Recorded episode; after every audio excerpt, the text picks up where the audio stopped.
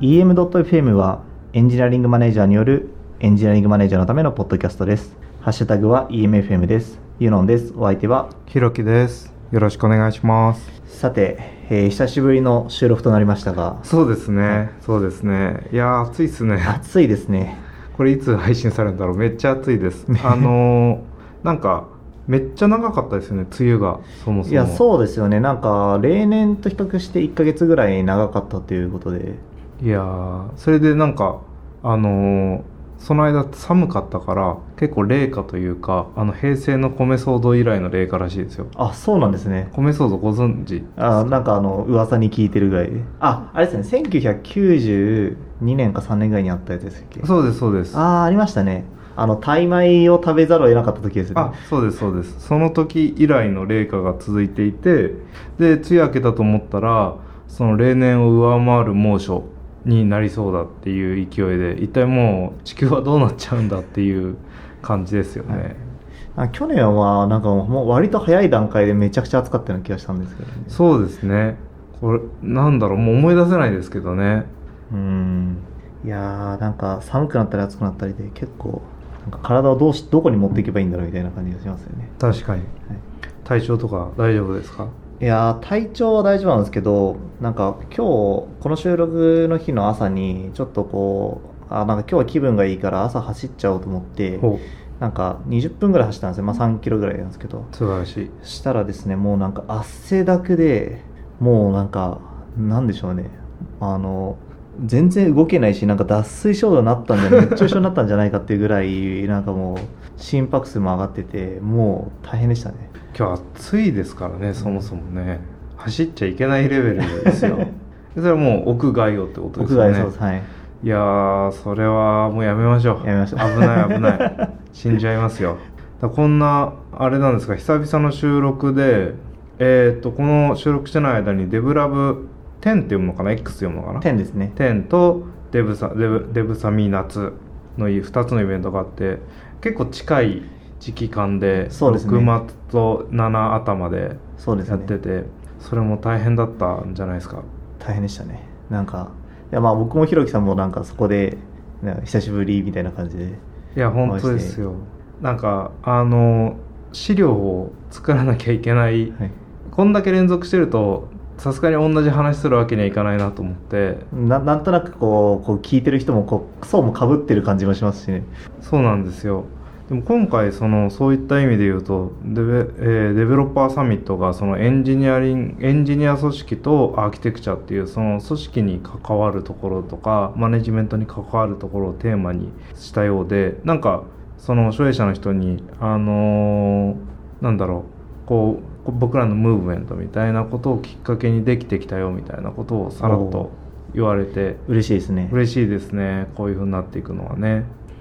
いやそうこう言ってる間にでも7月も末ですよ今収録しているのは。いやそうなんですよね。もう今年2019年もとっくの昔に半分を過ぎ去り。確かに。確かにな。こうコミットメントがありましたからね。いやーあの忘れてもないですよ。あの 最初のまあねあれ年末に収録したんですけど。はい。ですね。1エピソード5000回。はい目指したい。そうですね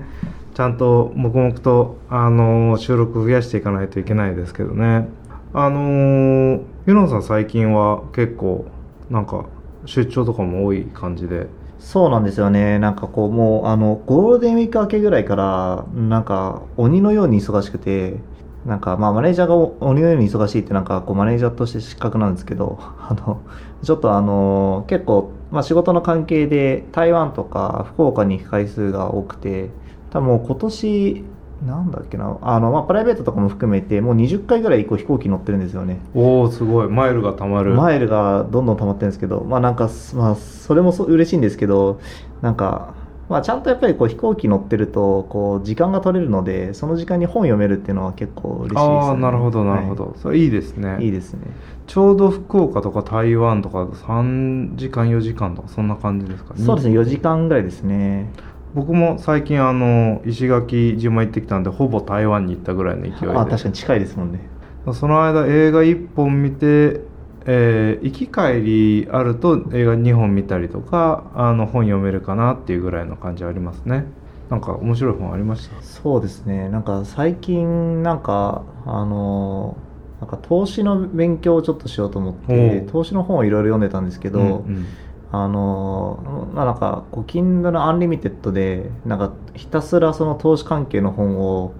なんかあのたただで読めるのでなんかもう借りてはなんか外し借りては外しみたいなのをずっと繰り返してなるほど。なんかまあこれといってなんかこの本がめちゃくちゃ良かったっていうのはあんまないんですけどなんかまあそうそうやってこう何冊も何冊も読んでるとなんか言ってることが同じものもあるしなんか正反対のことももちろんあるしうん。なんかまあそれはその人によってその主主張によって変わるものとなんかこうまあなんかまあ税金関係とかそのなんだろうなまあその国としての考え方みたいなのとかが、まあなんか一致してるものとかっていうのはまあ共通点みたいに見えてきてなんかそれはそれで良かったなっていうのとなるほど。あとあの Kindle Unlimited で読むとあの本当にいろんな本があるってことが分かって、まあ、いろんな本があるっていうのはどういうことかっていうとそのなんだろうな、まあ、あの普通こうお金を払って買う本ってまあなんかちゃんとこう体裁整ってるじゃないですか。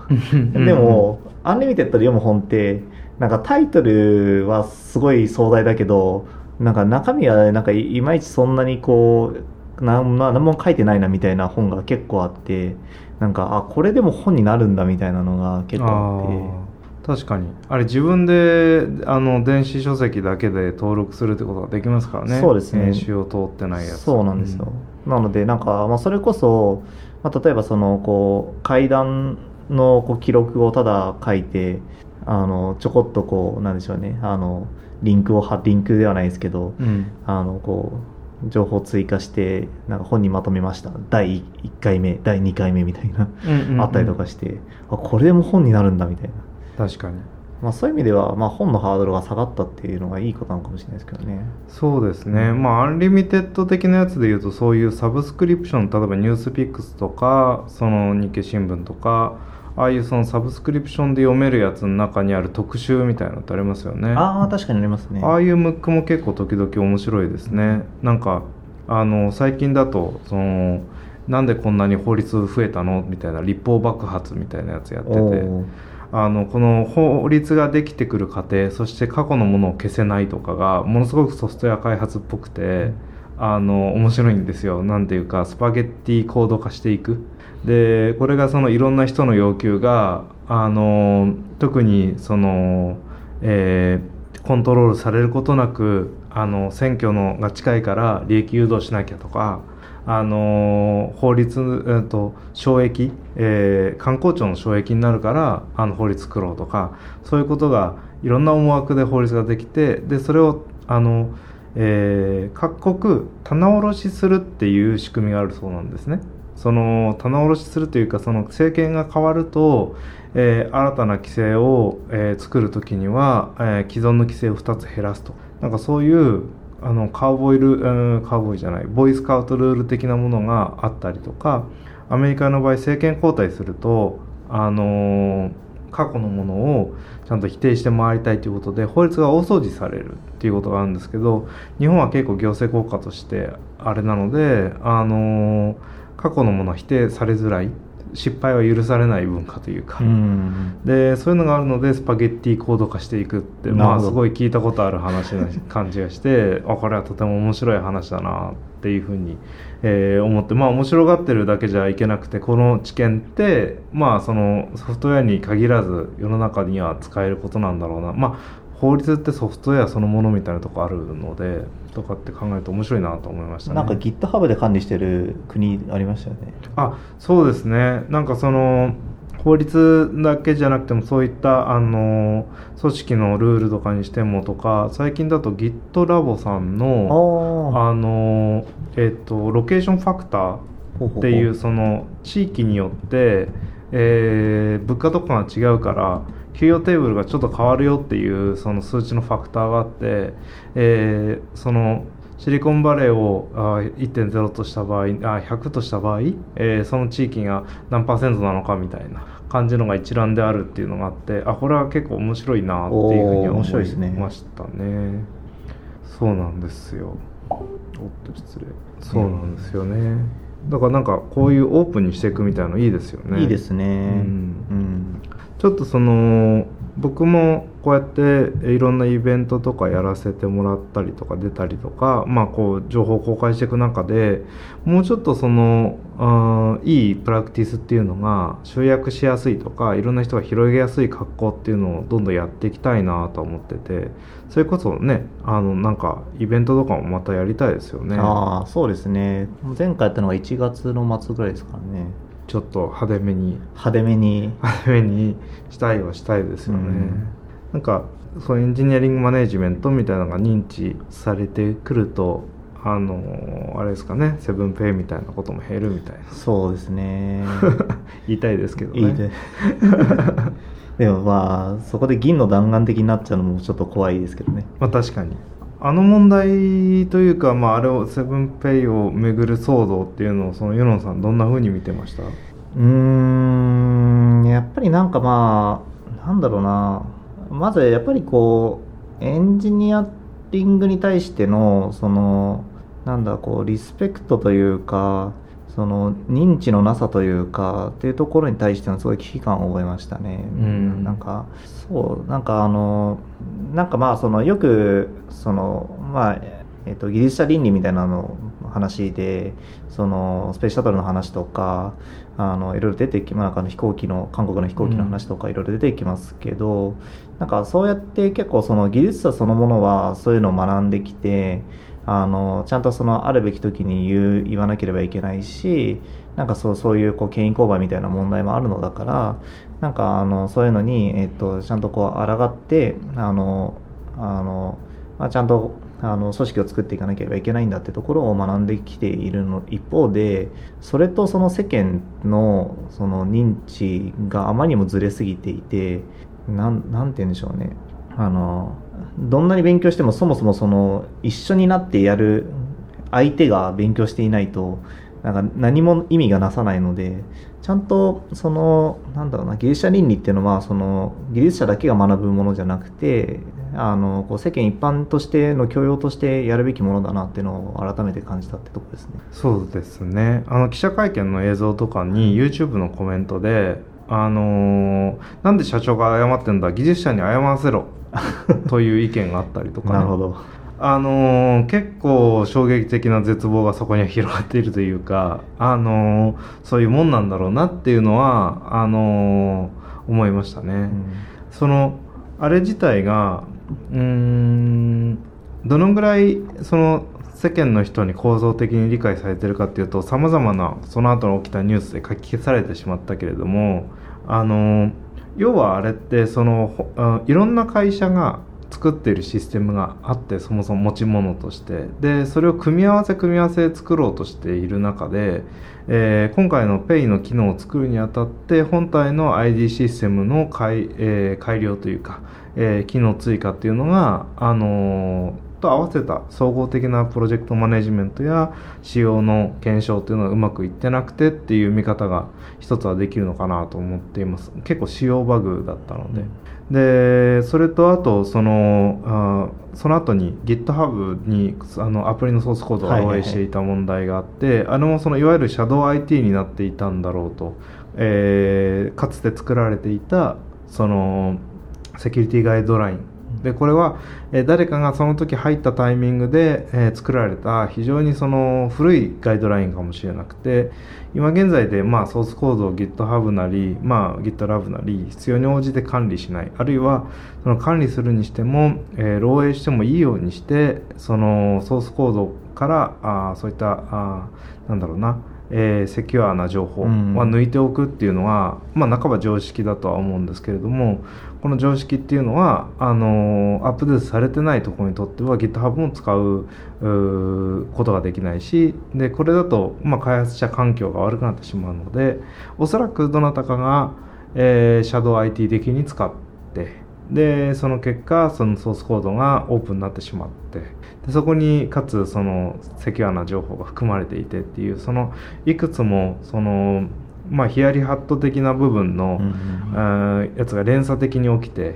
でそこにの背景にある、まあ、組織のあまりよくできてなさというかその理解のなさというものを我々はとても感じ取ってしまったんだけれども世間の人々にとっては GitHub は恐ろしいっていうふうになってしまったわけですよね。うんこれってそのうーんとても難しい話だなと思っていて、えー発信力が弱いんだろうと思うんですね。そのこういった物事に関して。正しく論評して正しく伝えられるかっていうと結構難しい。これが、えーせめてなんだろうなリテラシーとしてというかあの世間一般の情報としてね広まってくれるともう少しやりいいんでしょうけどそういうのも難しいですよね。うん。法律のみたいな一番社会課題ですら似たような話だって言っても通じづらいわけですから。うんそうなんですよね。うん。なんかなんなんでしょうね。なんかまあ このなんだろうな。なんか最近のサービスを使ってるとなんか割とこのなんでしょうね。あ当たり前にそのこう認証がサービスがあってで、まあ、2ファクターをあのやってみたいなの普通だし、うんあのなんだろうな。まあ別にパスワードもなんか何回もこうあの書き換えることを許容しなかしないのもまあ普通だしみたいなはい。のあるんですけど一方でなんかそのいけてないシステムほどなんかあのそういううんなんか認証の中がいまいちでなんかもうなんか6桁のパスワードでいいとか、うん。なんか数字だけのパスワードでいいとかあの2ファクターも別に設定するところもないしみたいな、ねなんかなんなんでしょうね。このこの乖離をどうやって埋められるんだろうみたいなのは。そうですね。なんか昔そのひろきさんもなんかあの全然別の文脈であのこうあ IT をこう使いこなしていないとどんどんこう波に乗り遅れるみたいな話をなんか以前どっかの回でされたと思うんですけど、なんかそれが結構もう見えたというかあれなんかその社長はなんかあれですね。あの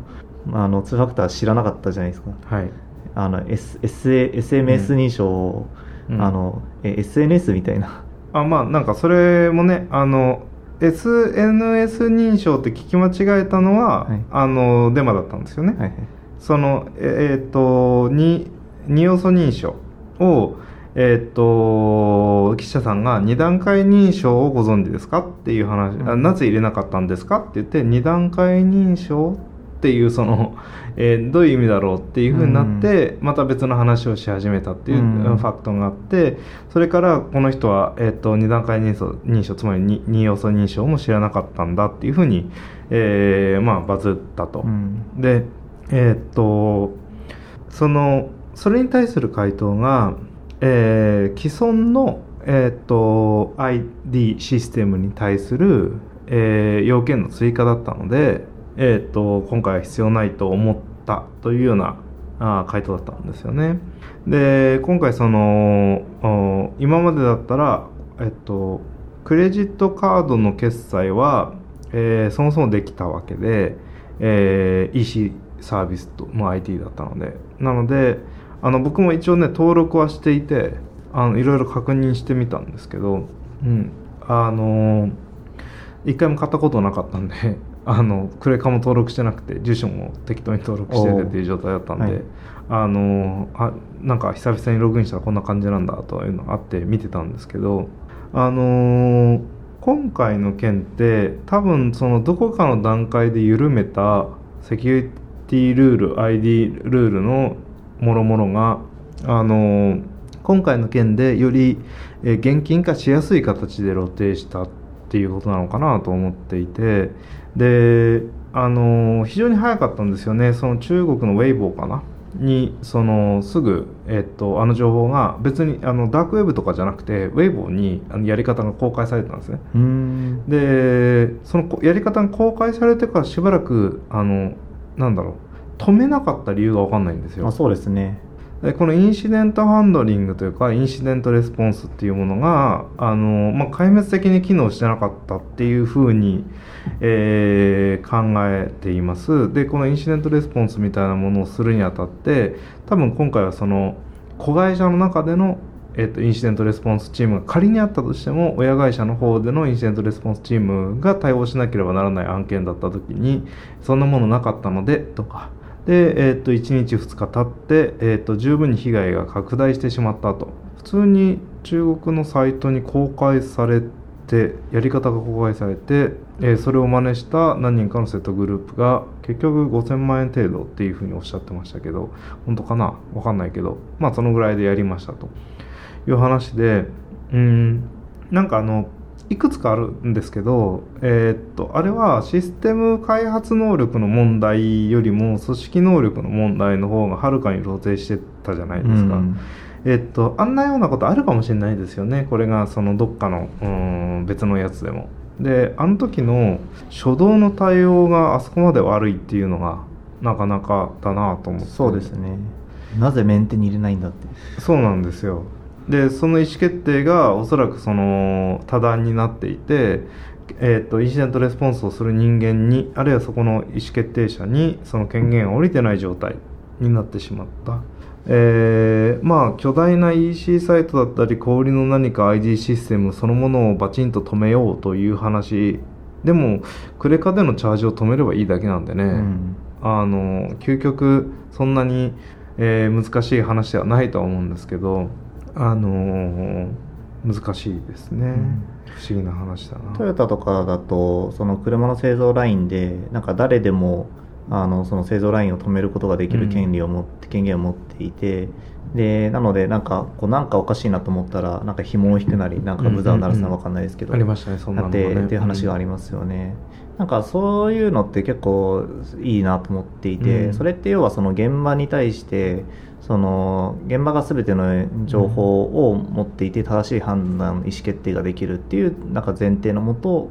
なんかそういうシステムになってるそういう組織になってるというか、でえっとまあなんか逆に言うとこの今回の話はそこがその、もう絶対現場の人は絶対止め止めるべきだって言ってたと思うんですよね。あだけどそこまではこう、うん。その権限がなかったがゆえに止められなかったっていうそうですね。その現場の人という人がいるんであればそこもまだ不透明だしわからないけれどもなんかあれですよね。そういう人要はまあベンダー間の闇の中に消えてってなんかそこの貸し担保の押し付け合いになってるとかもああったかもしれない全然ありえので、ね。はい。そこは何とも言えないんですけどあのただ被害を止めることが先でしょっていうその顧客本位での意思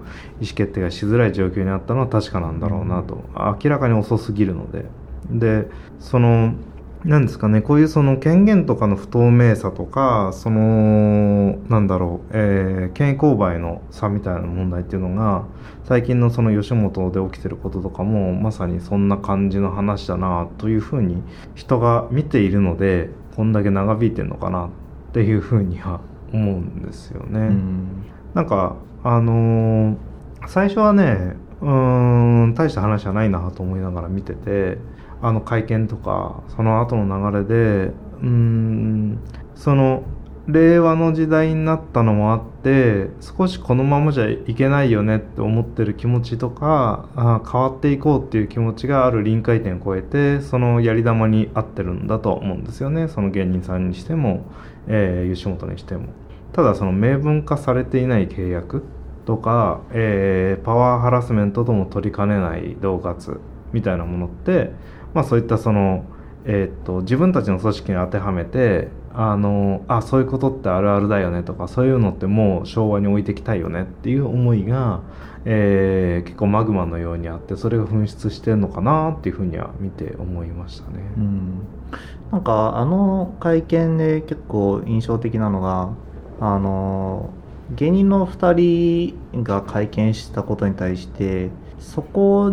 になんかむしろこうひ誹謗中傷がないというか、うん。なんかそこから先にこう他にてあの火が燃え移ってたじゃないですか。うんうん。なんかあれって今までのなんか記者会見ではなかった流れだなと思っていて今までだったらあのなんで嘘をついてたんだよとかはい。あのその記者会見をした人に対しての攻撃がうん。あったかなと思うんですけど、うん。なんか今回はなんか本当にそのなんかこう糾弾すべき立場のもう方向に向かっていったっていうのがうん。なんかもしかしたらこう見てる人のリテラシーもちょっと変わったのかもしれないなっていうのをちょっと思ったんですけど。そうですね。難しいところですね。そのなんだろう。最近あの事件もあって趣味で反射チェックしてるんですけど、はい。あのーえーっといわゆるそのデータベース検索するタイプのやつとそのまやり玉に上がった会社っていうのはどのぐらい検証可能だったのかなと思ってグラファーっていうその、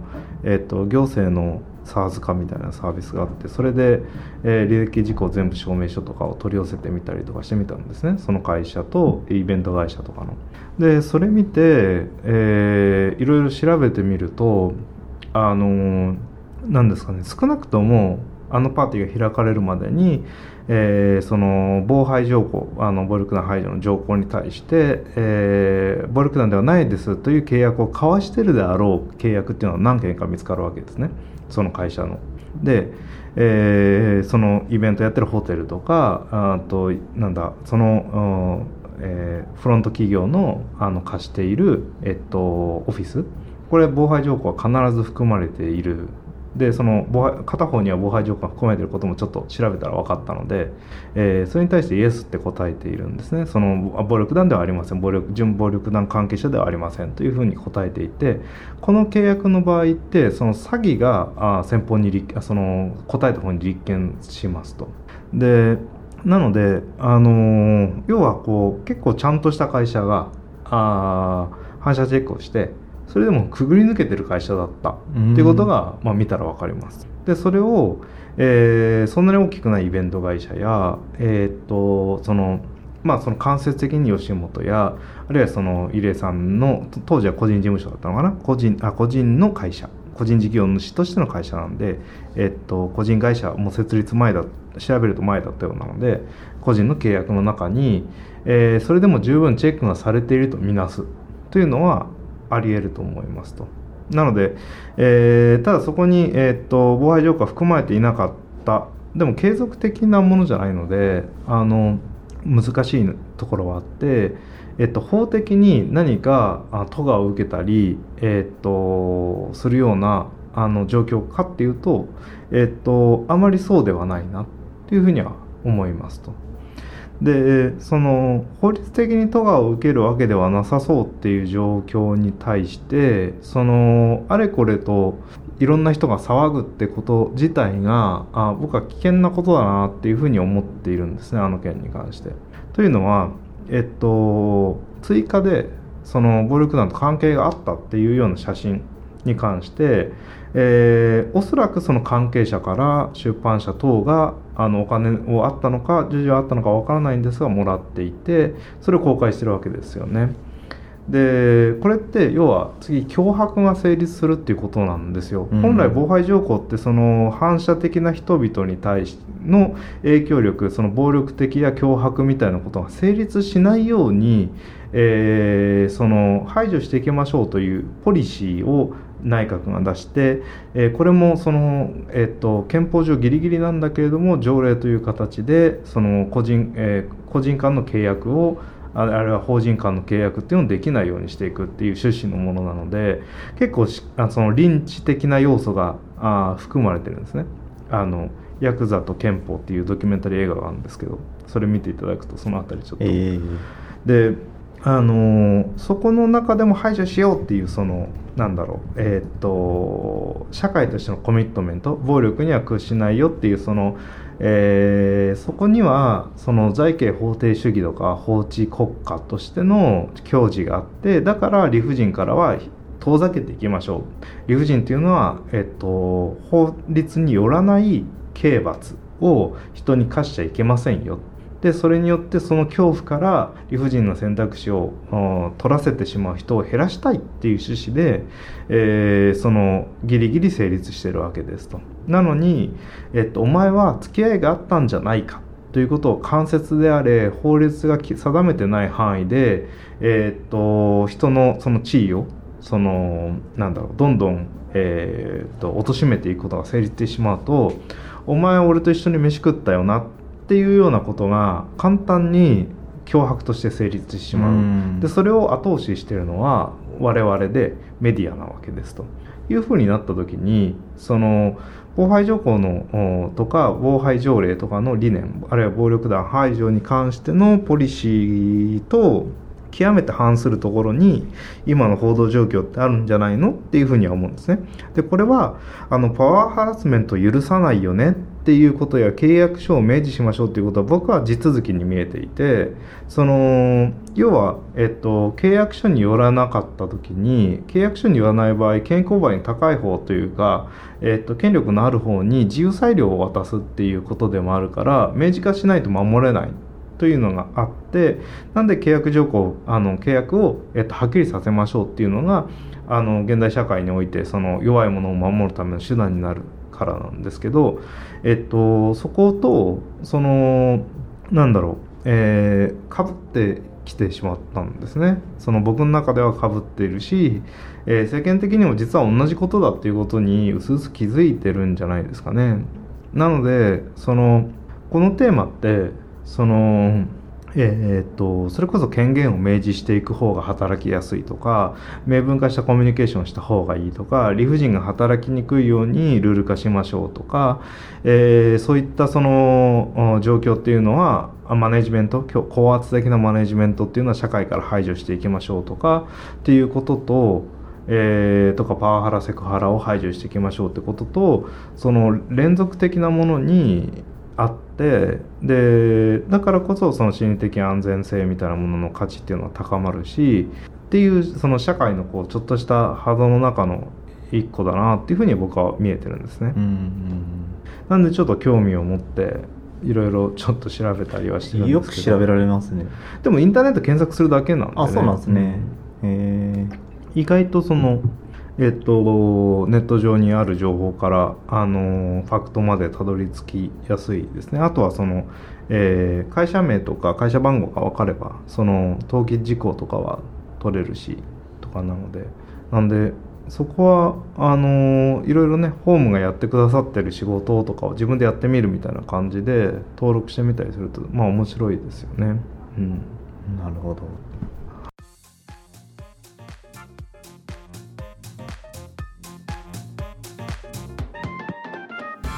EM.FM ちょっと別の話題をしましょうか、はい、えー、っとそういえばちょっと前にあのあのブログでどう考えてもマネージャーなんて不要だからそれでうまくいくなんて期待しない方がいいという。ああありましたね。ありましたね。かっちゃんさんって読むのかなこれ。何、うん、そうですねはい。かずちゃんかっちゃんさん。かっちゃんさんですかね。これね結構僕いいことだないい記事だなとは思ってるんですけど言葉がね強いですよね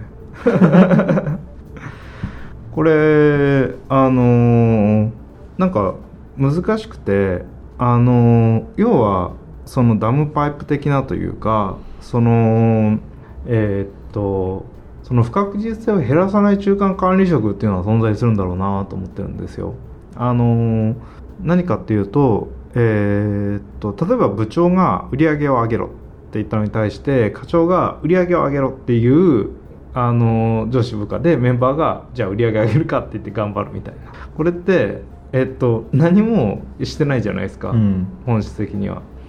でなんかそういうことって多いなと思っててその間に入った時に、えー、っと問題を簡単にしてってあげるっていう必要があるわけですと。でその問題を簡単にするっていうことに対して寄与しないんであれば、えーと、あんまりいない方がいいよねっていうのはまあそれはそうなんじゃないっていうのはあると思います。そのなんですかね、えー、売上じゃなくてここの領域に攻めていこうとかねそういうことを決めてくれたら、まあ、その領域に攻めていくっていうふうに、まあ、問題は簡単化されるじゃないですかで仮にそれで売り上げ上がらなかったとしてもその席っていうのはそこを選んだところにあってっていうふうに、えー、その階層構造っていうものが、あのー、その問題を簡単にする装置になっていればよくてそうじゃなかったら、えー、意味がないよねと。であのなので、えー、ここに書いてあるのは、まあ、売上とかそれに対する進捗みたいなものがあったりとかあそのドメインモデルに対する改善っていうのがあるんですけどこれはまあ一つの問題に対する手段ですと。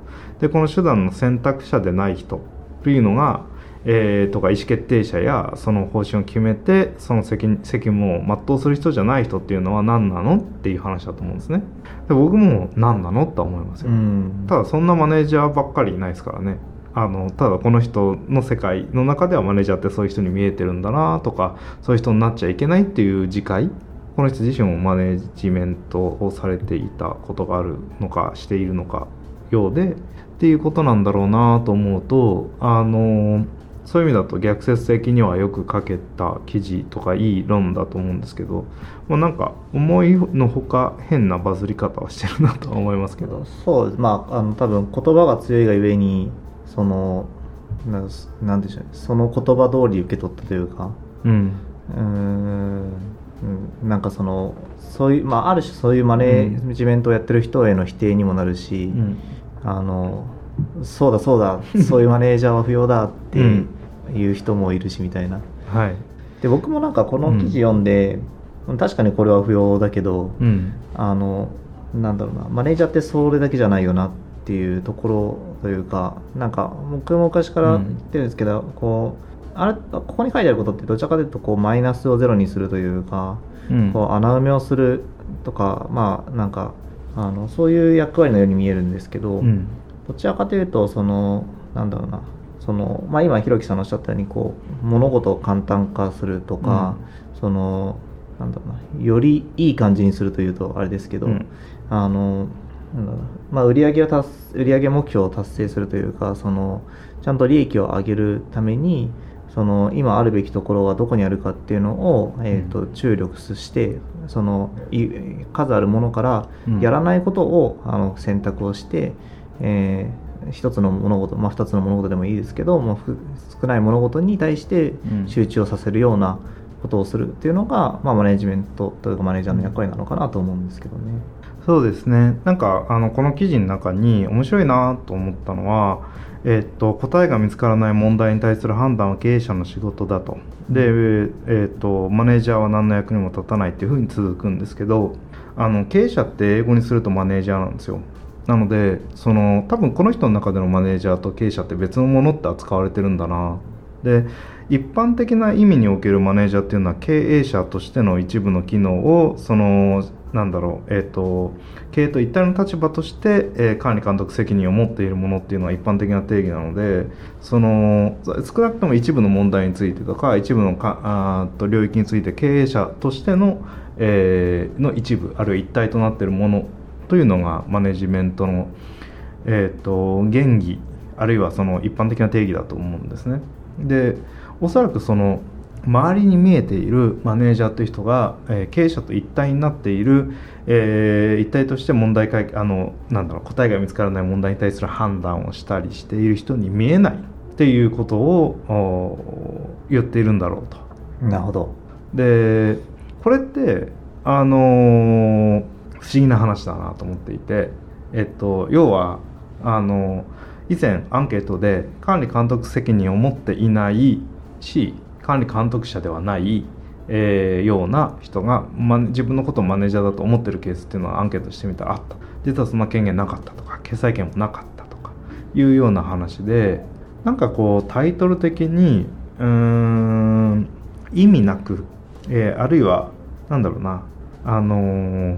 調整役みたいなことをさ先ほどのユノさんとゼロをマイナスをゼロに。マイナスをゼロにする人として、えー当てがわれてる人もうそれだけでもねマイナスがゼロになるんだったらいいんですけどそのなんか、えー、とそういった責務を持たずに、えーその何か権限も持ってない人だったらそれはかわいそうだなと思いますよ。うん。そのそうですね。うんまあ僕もそのマイナスをゼロにするマネージャーは不要だと思っているっていうふうに言いますけど、まあ、実際僕も自身もそういうことをやることはあるので、ああ自分は不要だな、こんなことをしているとはマネージャー失格だなと思いながらやるみたいな、そういう記事書いてまた結構バズってましたもんね、世のさんも、そうですねはい。だから結構同じような話なんですよねきっと、うん。その方方向感的には、うんまあでもなんかチームの状態というか組織の状態によってうん。なんかそれが必要な場面もあるので、うん。なんかなんかいいつどんな場面でもそれがなんかこうであるって言い切るのって結構難しいなって思うんですけどね、まあただそれ言うとあんま面白くない記事になっちゃうので、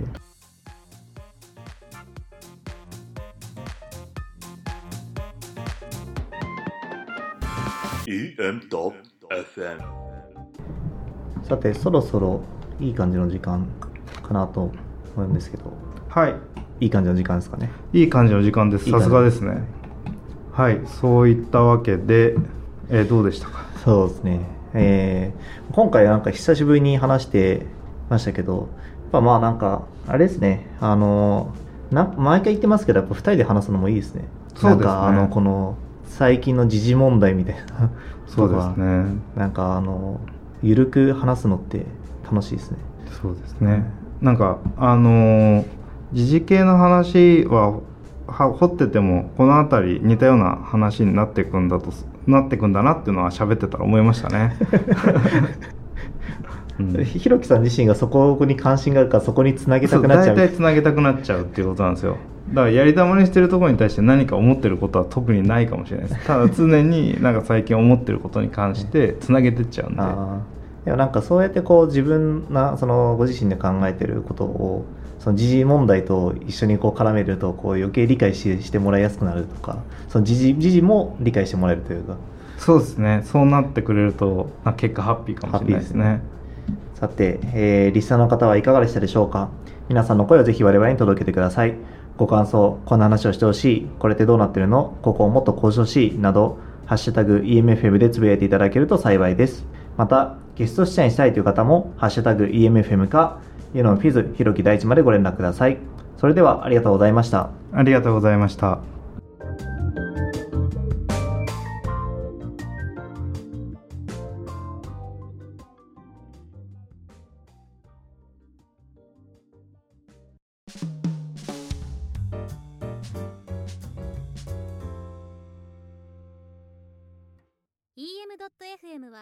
エピソードスポンサーとして1エピソードにつき1社ご支援いただける企業様を募集しています。15秒から30秒程度の文章をパーソナリティが読み上げさせていただきます。また show note からも御社サービスなどへのリンクをつけさせていただきます。ユノンフィズひろき大地までお声かけください。